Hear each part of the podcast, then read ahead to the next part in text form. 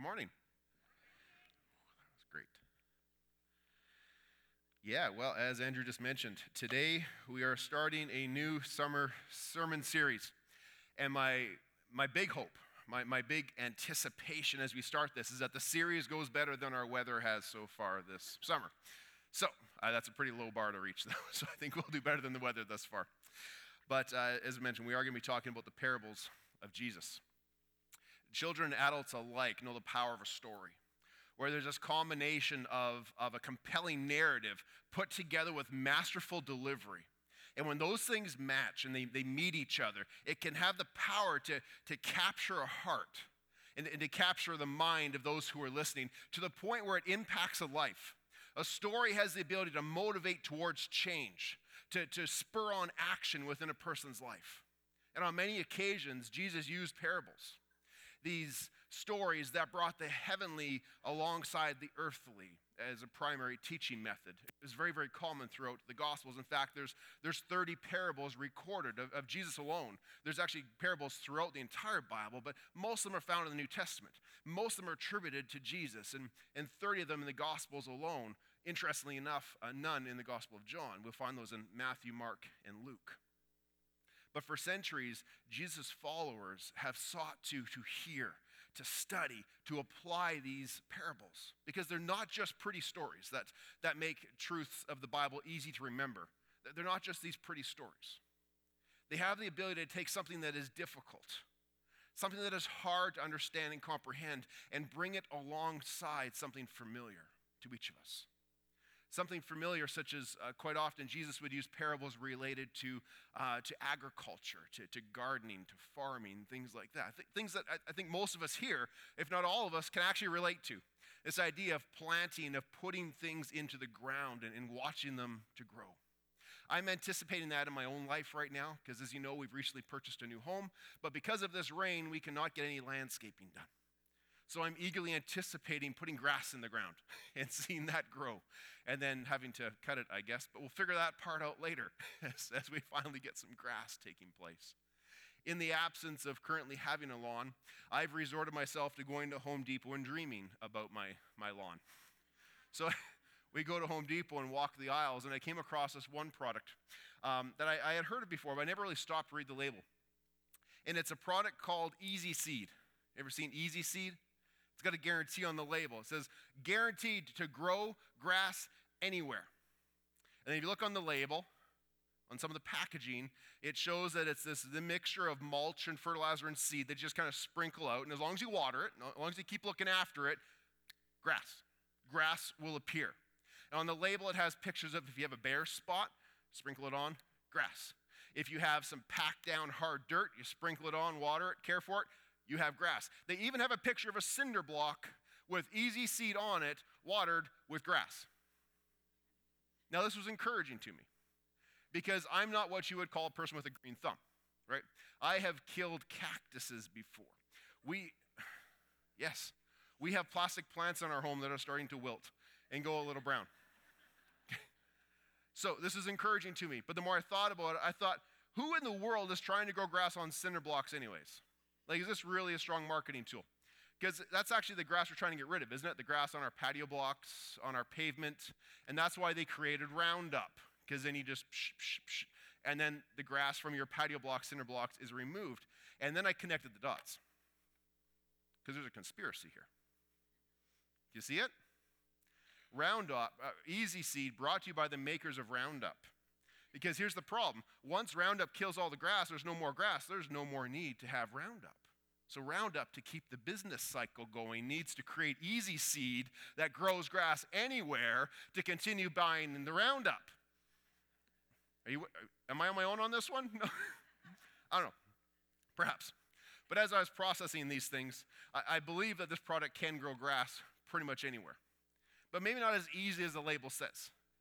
Because there are three things required to grow healthy lawns you need to have sun, water, and good soil for that to take place. And I experienced this in the previous place that we lived at. We didn't have a large area of grass, but we had very diverse. It was very multicultural grass that we had in this place we lived before. You see, there was the area where the lawn meets the road, and it was really hard and packed and dry, and, and nothing grew there. Every year, every spring, I'd have to really work hard to tend to that area to get anything to grow in that hard packed area. Over by where the steps were, it, wasn't much more than really sand over there. Like there was dirt, you could get things to grow, but if I put a rake over it all, the roots of the grass or of the, of the weeds didn't even go very deep. I could just rake them very easily right out of not much more than sand. I had this other section that wasn't very green closer to the neighbor's place. it, sorry, it was green, but not because of the grass, because he had an overgrown flower bed, and these weeds had just kind of moved into the lawn. So it looked nice, but under closer inspection, it actually wasn't that healthy. But then right in the middle, right in the middle of my grass, I, I had this, this healthy green area where if you feel the grass, it grew fast and it was soft and cool to the touch. It was what we were looking for. If I tried to take a shovel and, and dig a shovel into it, there was a lot of resistance because of how thick and how healthy the roots were that grew in that section of the grass. Perhaps you can relate to this, to these different struggles with grass, these different soils, these, these different outcomes that come from different parts of planting in a lawn or in a garden. Well, folks, these are the things of parables. This is the, the everyday, regular stuff that Jesus used to take a heavenly principle and draw it alongside an earthly reality to help us understand the kingdom of God that he was calling people to be a part of. These are the things of parables. And taking a familiar situation such as that and using it for our ability to, to he, teach a heavenly principle, today we're, we're going to have a look at a particular parable found in the book of Mark in chapter 4 feel free to, to flip to that if you'd like to. Mark chapter 4. If you haven't got a Bible with you, you want to follow along, you can find one in the pew in front of you, and you'll find this on page 814. We see the parable here that Jesus told one day early on in his ministry. And it begins like this It says, Jesus began to teach by the lake. And the crowd that gathered around him was so large that he had to get into a boat, and he sat in it and it went out into the lake. And while all the people were along the shore of the water's edge, he taught them many things by parables. And in his teachings, in these parables, in these teachings, he said this Listen, a farmer went out to sow his seed. As he scattered the seed, some fell along the path, and the birds came and ate it up. Some fell onto the rocky places where it did not have much soil. It sprang up quickly because the soil was shallow. But when the sun came and the plants were scorched, and they withered because they had no root. Other seed fell among thorns, which grew up and choked out the plants so they did not bear any grain.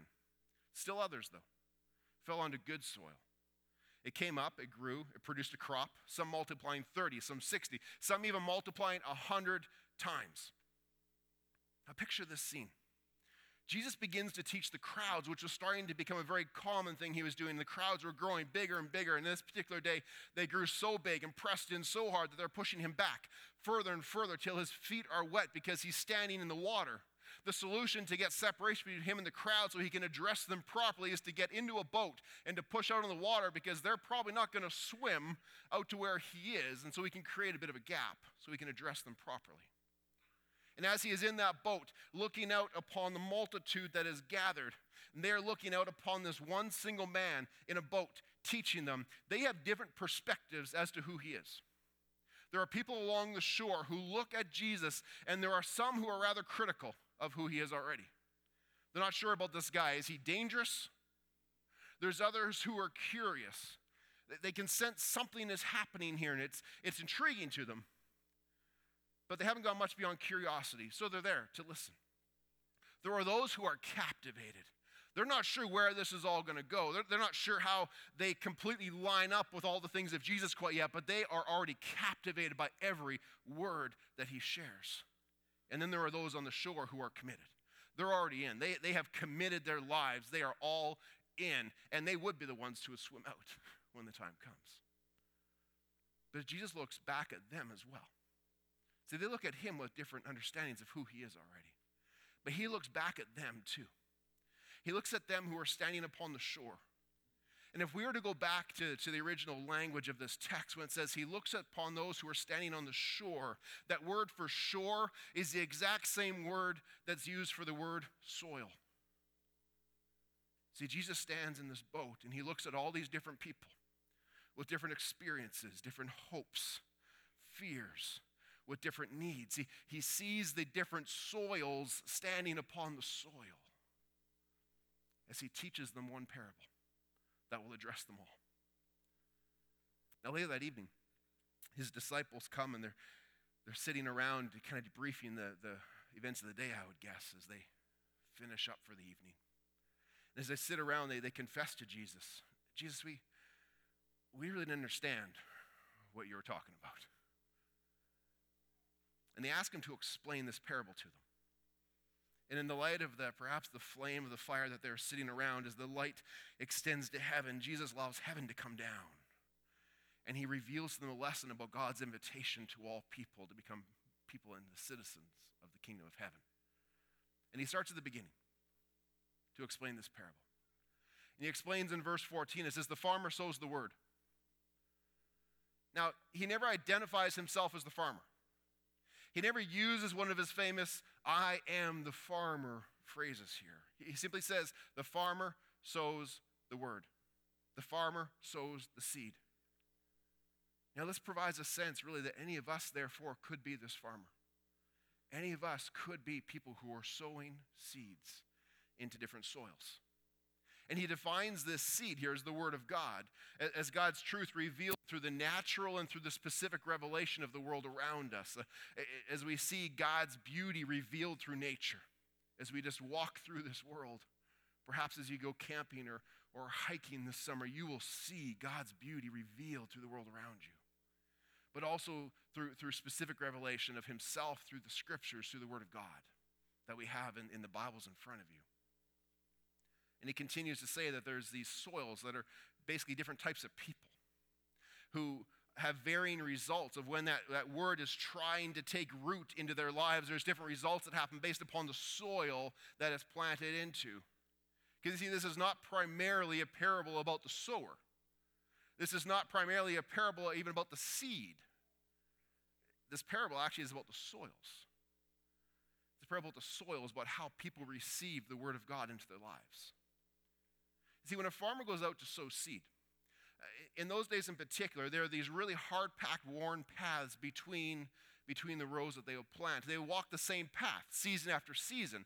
And as they walked along the path, they would reach into a bag and just throw seed. And they'd walk and they would throw some more seed, and it would scatter through an area as they walked down these hard established paths that allowed them for sowing seeds to either side, just, just scattering the seeds as they went. And not all that seed, therefore, fell to the same kind of ground. Some of it fell on places that were more fertile than others. Some of it fell upon ground that was more ready to receive the seed than others. And I, I think we can understand that that's true of the people that we've encountered in our lives, perhaps even true of, of different seasons in your own life.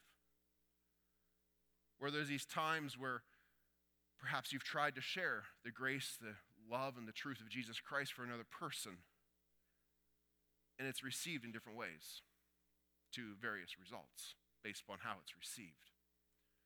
So Jesus explains that the first soil, he says, Some people are like a seed that's scattered along a path and where the word is sown. And as soon as they hear it, Satan comes and takes it away, the word that was sown in them. Now, as you hear that description, you may think of a person in your life that you've encountered who, when you tried to share, when you tried to, to share this seed, this word of God, it, it really wasn't the time of openness for them. They were not really open to the things of God. Perhaps even a season in your own life when you can think of a time when somebody tried to sow seed into your life, but it just kind of bounced off the surface like a basketball off of a pavement. There just was no ability for it to break through. But as Jesus describes here, Satan doesn't allow that seed time to take root. It's Satan that comes in and steals that away. And he steals it away because, think about this if it wasn't dangerous, if the seed didn't have power, would Satan even bother with it? See, the fact that Satan comes in and takes it away before it has chance to take root shows that that seed has power.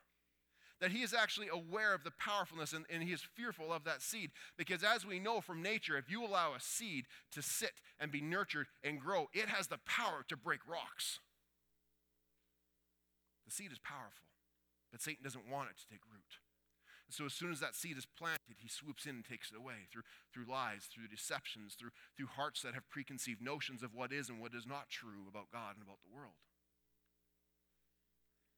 occasionally Taylor Seminary holds these debates, and, and I like to go to them on occasion. And uh, one of the common people they have to debate is Randal Rauser, who we've had here before. And quite often he debates a well known atheist, and, and it's in a situation that is structured, respectful. They have a back and forth dialogue as they present their, their positions and re, uh, rebut each other. And after the presentation, they open it up for questions from the audience. Now, I'm always amazed at how an audience member can step forward after hearing very well crafted, high level, convincing arguments. An audience member can step forward and ask a question that just clearly reveals that when they walk through the door, they were already rock solid in their position. They were not there with any interest of allowing a seed even a chance to fall into the ground of their lives. There was no crack, there was no opening for that seed to be planted. Every word that was shared, no matter how compelling, no matter how true, was shared by those involved in the debate. It just bounced off the surface. Not an opportunity was there. Now, maybe you know a person like that and you've given up sharing the Word of God with them, and I encourage you to not be discouraged and to not lose hope because keep sowing. The seed has power, the Word of God has power. And one day you might just find one that falls into a crack. And He gives a chance for God to nurture that, to grow it, and it can break apart that hard ground. Keep sowing the seed in that situation. There are others who are like seed that is sown on rocky places. They hear the word, and that once they receive it, they receive it with joy. But once they have, but since they have no root, it only lasts for a short time. You see, when trouble comes, when persecution comes along because of the word, because of this word that they've received, they, they tend to fall away. This is always the danger when somebody hears, receives the truth about Jesus' love and forgiveness for them. See, I love the enthusiasm. I, I love the excitement of those who have been recently set free from the sin in their lives. These, these are exciting people to be around. It's one of the reasons I love doing the Alpha program. Because you see this energy and enthusiasm. It's, it's like they are surfing a wave and they are riding high with the wind in their hair and they are loving life. And nothing can stop them. But what do waves do? They crash. And eventually the day comes when that wave that they're riding high in the energy and the excitement, but then it, it crashes down. Why? Because becoming a Christian, becoming a follower of Jesus Christ doesn't mean all of your problems go away. It doesn't mean we cease to live in the world. And suddenly there's this, this, uh, this aspect of when a wave crashes, if you've been at a West Edmonton wave pool or at a beach in Mexico and a wave hits you and crashes and it pulls you under, it's disorientating. It, it kind of makes you spin a bit and, and you're not sure which direction is up. Sometimes you're not sure if you're even going to survive because it just pulls you under and you need to come up for that breath. See, new believers go through a season like this where they, they experience the joy of being free and the love of Christ, and they ride that wave, but then it crashes. And it's disorientating to them because they haven't had time for their roots to go deep. And in cases such as that, when it happens and they, they, they, haven't had time for those roots to go deep, or even somebody who's been in the faith for a long time, but they've never really gotten into the deep end. They've never really allowed or invested in their spiritual growth to the point to have a deep rootedness. It leads to them becoming more like tumbleweed. That kind of dries up. And then the roots let go. And it just kind of blows away, as Jesus speaks of in this parable. See, they lack that rootedness.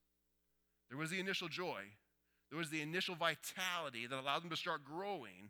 It was genuine, it was real, but it was not replenished, it, it wasn't nurtured. It didn't allow the opportunity for roots to go deep, and so they let loose.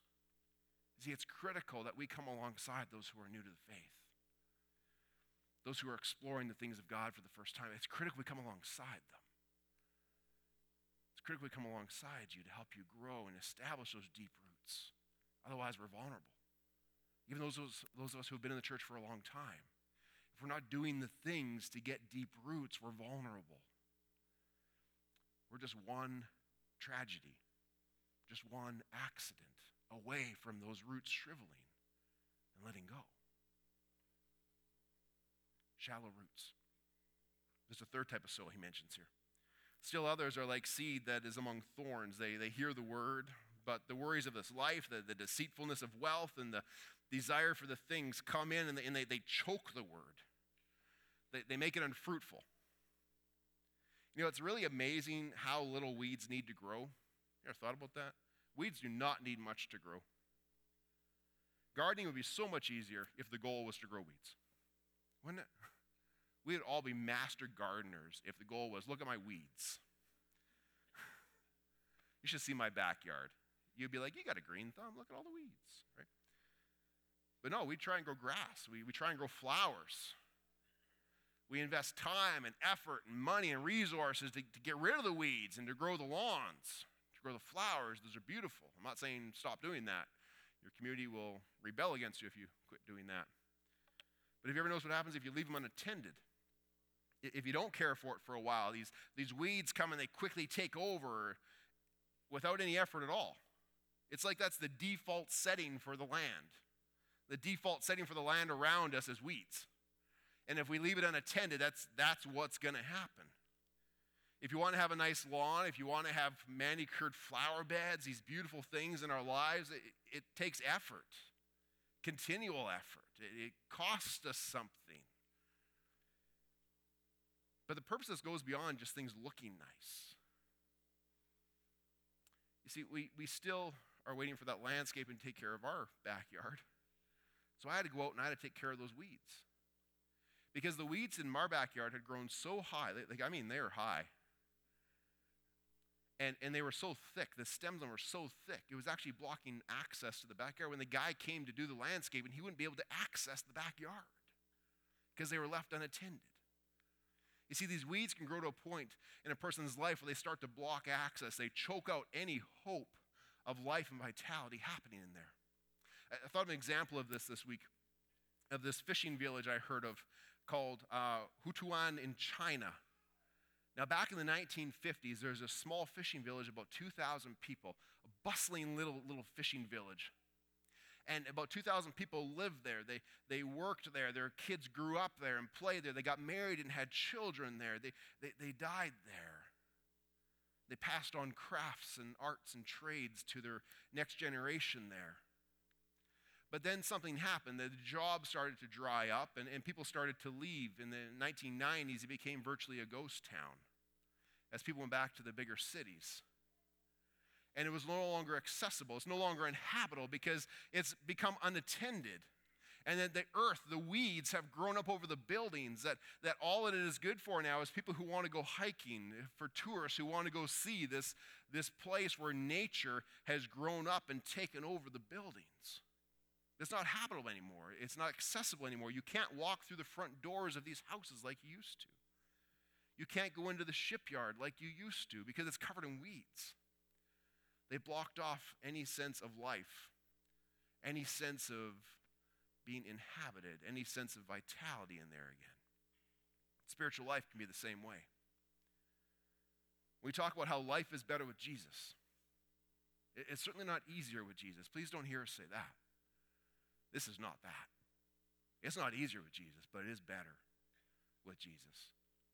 But if a life that is left unattended, a life that allows temptation, that focuses upon the desires of this world, a life that allows those things to start to consume, to, start to define a person's life,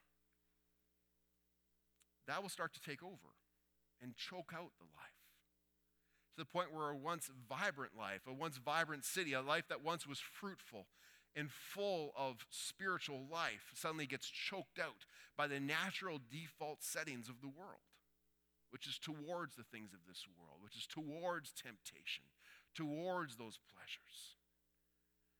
You see, folks, without digging in, without effort, without some cost, we will not grow spiritually because the weeds will come in and take over. See, these are the three outcomes that were not intended by the sower. Remember the sower who's walking the path, throwing the, scattering the seed, and it falls on different paths. These are the three parts of soil he doesn't want it to fall on, but, but it does. He knows that's the inherent risk. But what's the goal of sowing? Like, like why does the sower sow? I think we know the answer. Like, like a sower sows not, not because he wants the seed to be stolen, by the birds.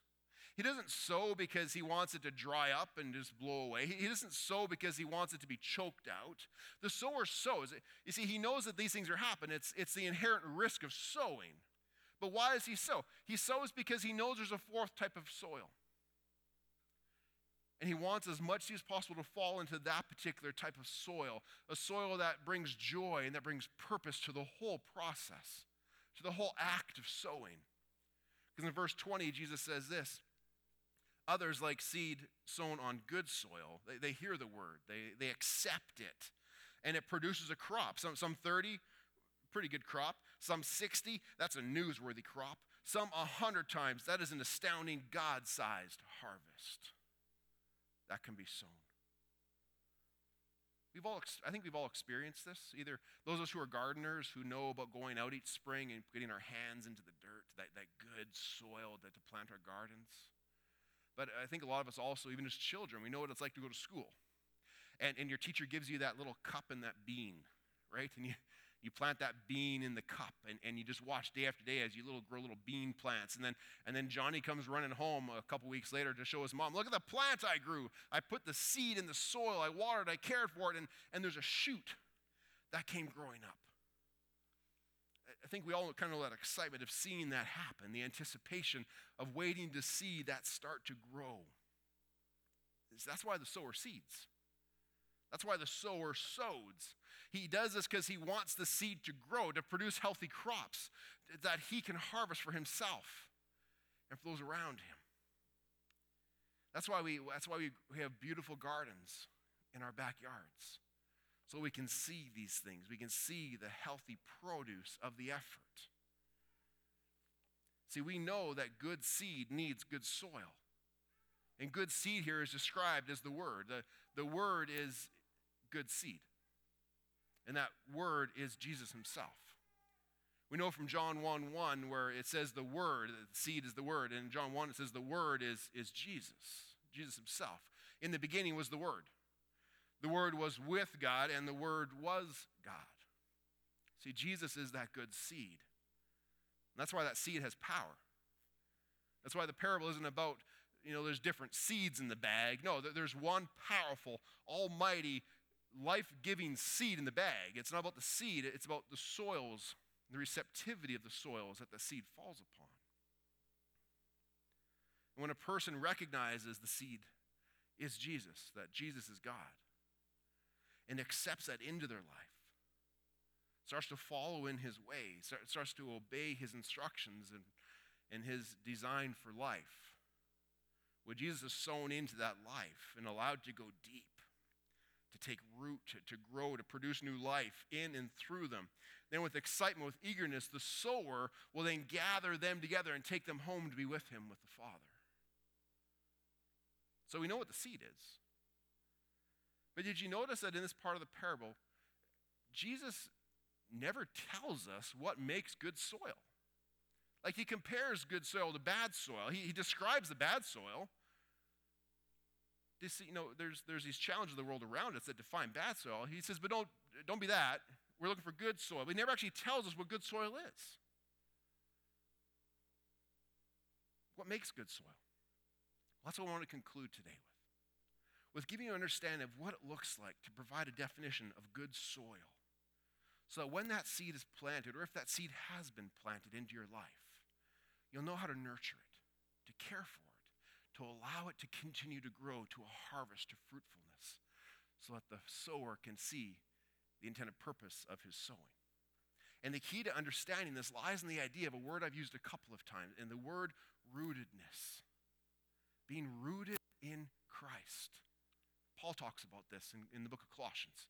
Colossians 2, verse 6 and 7, when he says and challenges the church in Colossae with this. He says, So then, just as you've received Jesus Christ as Lord, this is that seed has been planted in you, continue to live your lives in Him, rooted, built up in Him, strengthened in the faith as you were taught, and overflowing with thankfulness. See, first of all, just as that seed is sown into your life, that happened in each person here. Think about that. You're here for a reason. On occasion, people, I've run into this, people have literally stumbled in here with, with sandals, you know, shorts and a Starbucks in the hand going, huh, what's going on here? Not aware that, that Sunday morning is when, when church services meet. And, and we welcome those people graciously, and that's, that's awesome. But I don't think there's too many, if any, people here who just stumbled in here this morning. You came here for a reason, for a purpose. And I bet you if I were to sit and chat with you for not more than 60 seconds, we could trace that story back to a time when somebody sowed a seed into your life. It may have taken root earlier, it may have taken some time, it may have been multiple attempts, but I bet you we could find somebody who was a sower in your life. And that is a catalyst to you being present in this place here today. So that's where it all begins.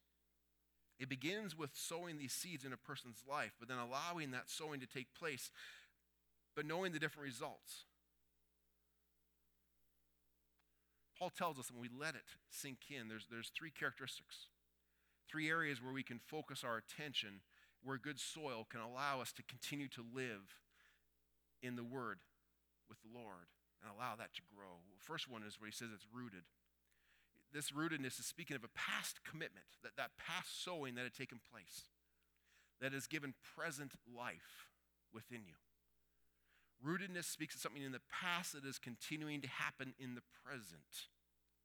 You know, every time that I have the opportunity to, to walk through a baptism preparation with somebody, it's amazing how often their story goes back to a time when I was in Sunday school when I was at Bible camp, when I grew up in this home where I had this grandmother, this aunt who, who shared God's love with me.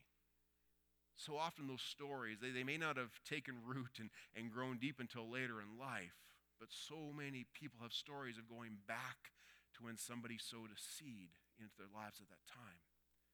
See, this is such a critical ministry in our church, our children's ministry, our programs to, to the families around us, the thousands of kids in the community around us. Such a critical ministry to reach people at that time in life that, that, that, plant these seeds that grow into a person's heart later in life in some cases.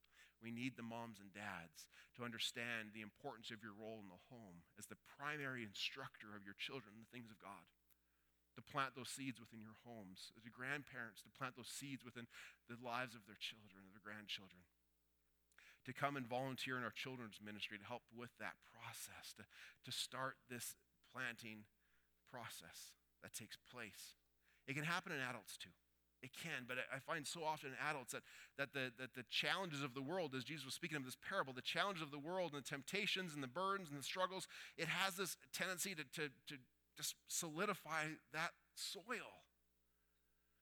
And so often, when an adult comes to faith, it happens because something has taken place in their life that has caused them to have more of a soft heart like a child.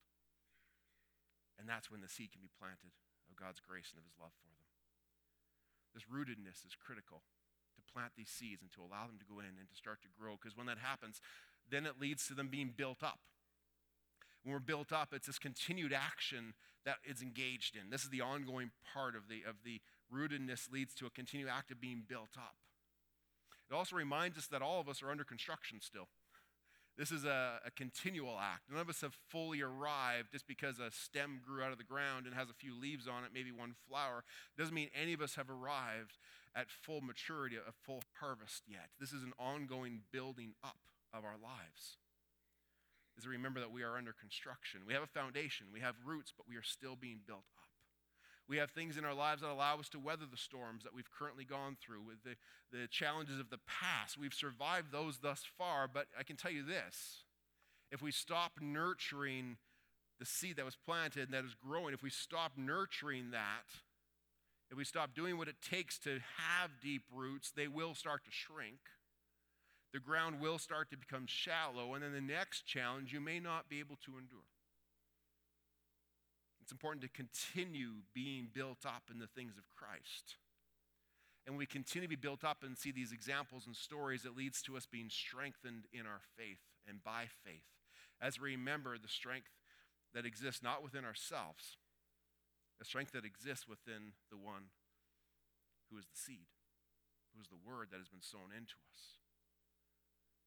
You see, our strength comes through humbly, consistently trusting and abiding in Christ.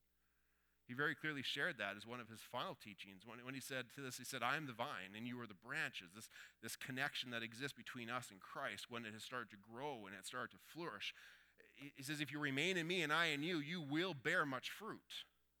But apart from me, you can do nothing. And he goes on later in that teaching to, to use similar analogies that we see in the parable of the sower about being dried up, about blowing away, about falling off, about the lack of fruitfulness when we get disconnected from Jesus Christ, who is at one time referred to as the seed, now referred to as the vine. We can continue to grow in our faith and understand of who he is. He said, Good soil leads to an abundant harvest. And good soil starts by being rooted in Jesus Christ, allowing the word to be planted into us. But then being built up, continuing to nurture and to grow in our understanding and our, and our practice of that word, being built up on those things, to have examples, therefore, of faith that we can lean upon and be strengthened by. Rooted in Christ, built in Christ, and faith in Christ. So, so why does the sower sow? He sows for a harvest. And that's only possible when the seed falls upon a fertile life and can have deep roots. As I've been speaking about this and describing these different types of soil today, you might be easy to think of a person in your life and go, hey, you know, this person's this type of soil, and, and I know this guy, he, he's, definitely, he's definitely the hard soil. But I want to challenge you to think about yourself. What, what type of soil are you is your heart here today? Now, and it changes through different seasons. There may be a season when there was fertile soil and that seed was planted and it grew, and that's why you're here today. But you know, if you're honest with yourself, over time it's gotten tough, it's gotten hard. We've, maybe we've slacked off on the effort. We haven't tended to the weeds as much as we should have. And the soil's changed a bit now. What is, what's that soil test in your life today? Maybe you can celebrate and say, no, it is. It is, it is still good soil. I'm investing, I'm growing. It's not perfect. But we're not talking about perfect soil. We're talking about good soil. Soil that allows things to grow and to be healthy and to lead to fruitfulness and to a harvest. Or, or maybe you recognize that you have allowed the things of this world to start choking that out a little bit. And it's, it's limiting your experience. It's, it's limiting your ability to understand and believe that life is better with Jesus. Or perhaps you know that you have shallow roots. You know, you know, my whole life I've just never really gone deep. I know I've got shallow roots. I know I'm always just one tragedy from falling away. Maybe you know that in yourself. I'm doing okay right now, but boy, tomorrow, tomorrow this whole thing might just dry up in my life. Or perhaps you're honest and you know that you've allowed the enemy to convince you, to make you fearful of what would happen if that seed wasn't stolen, if, if that seed didn't bounce off the surface, if that seed did have the opportunity to sit on that, that hard soil of your heart and just give it opportunity to maybe soften a little bit. Maybe you recognize that that's where you find yourself today.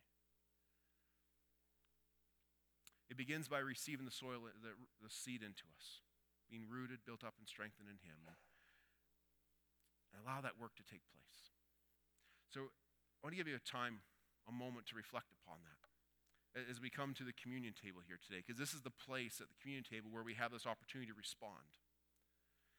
Because, like a seed that's sown in each of our lives, who is Jesus Christ, Jesus himself was sown into the ground for the sake of us all. So the living Word of God came and dwelt among us dwelt among us in humanity. He was born, he lived, he taught, he was the example. And, and there, from, from Bethlehem's soil, he grew into Sal- Calvary's sequoia, that tree upon which he was hung, that tree upon which he died. And then, then he, was, he was buried again when that work on the cross was accomplished. He was buried again into the ground, into a tomb but three days later sprang to new life so that all of us could experience that in our own lives. If, if that's not presently a reality for, for yourself, this table is an opportunity to respond to that. To, to see on this table before us the symbols of the bread, which is symbolic of Christ's body, and which, which dwelt and lived and was offered up as a sacrifice for all people, for the sins of all. We also have here the, the cup symbolic of his blood that was shed, that, that blood which gives life. He shed his blood, he shed his life that we could receive life. if you've not allowed that seed, that good news that we can be forgiven, that we can be in eternal relationship with the Father forever, if you've not allowed that seed to be planted into your life, you can do so today in this moment of reflection. Following the service, there'll be people here who can pray with you and talk to you more about that. Or perhaps you know that there's, there's a, a part of a different soil taking place in your life today, and we just need a moment of reflection to confess that, to acknowledge it, and to take steps to, to return to that soft, healthy soil of our lives once again. So I want to give you a moment to reflect upon that where you may find yourselves today as we prepare to receive these elements. Then I'll ask Eslin if he would pray for the bread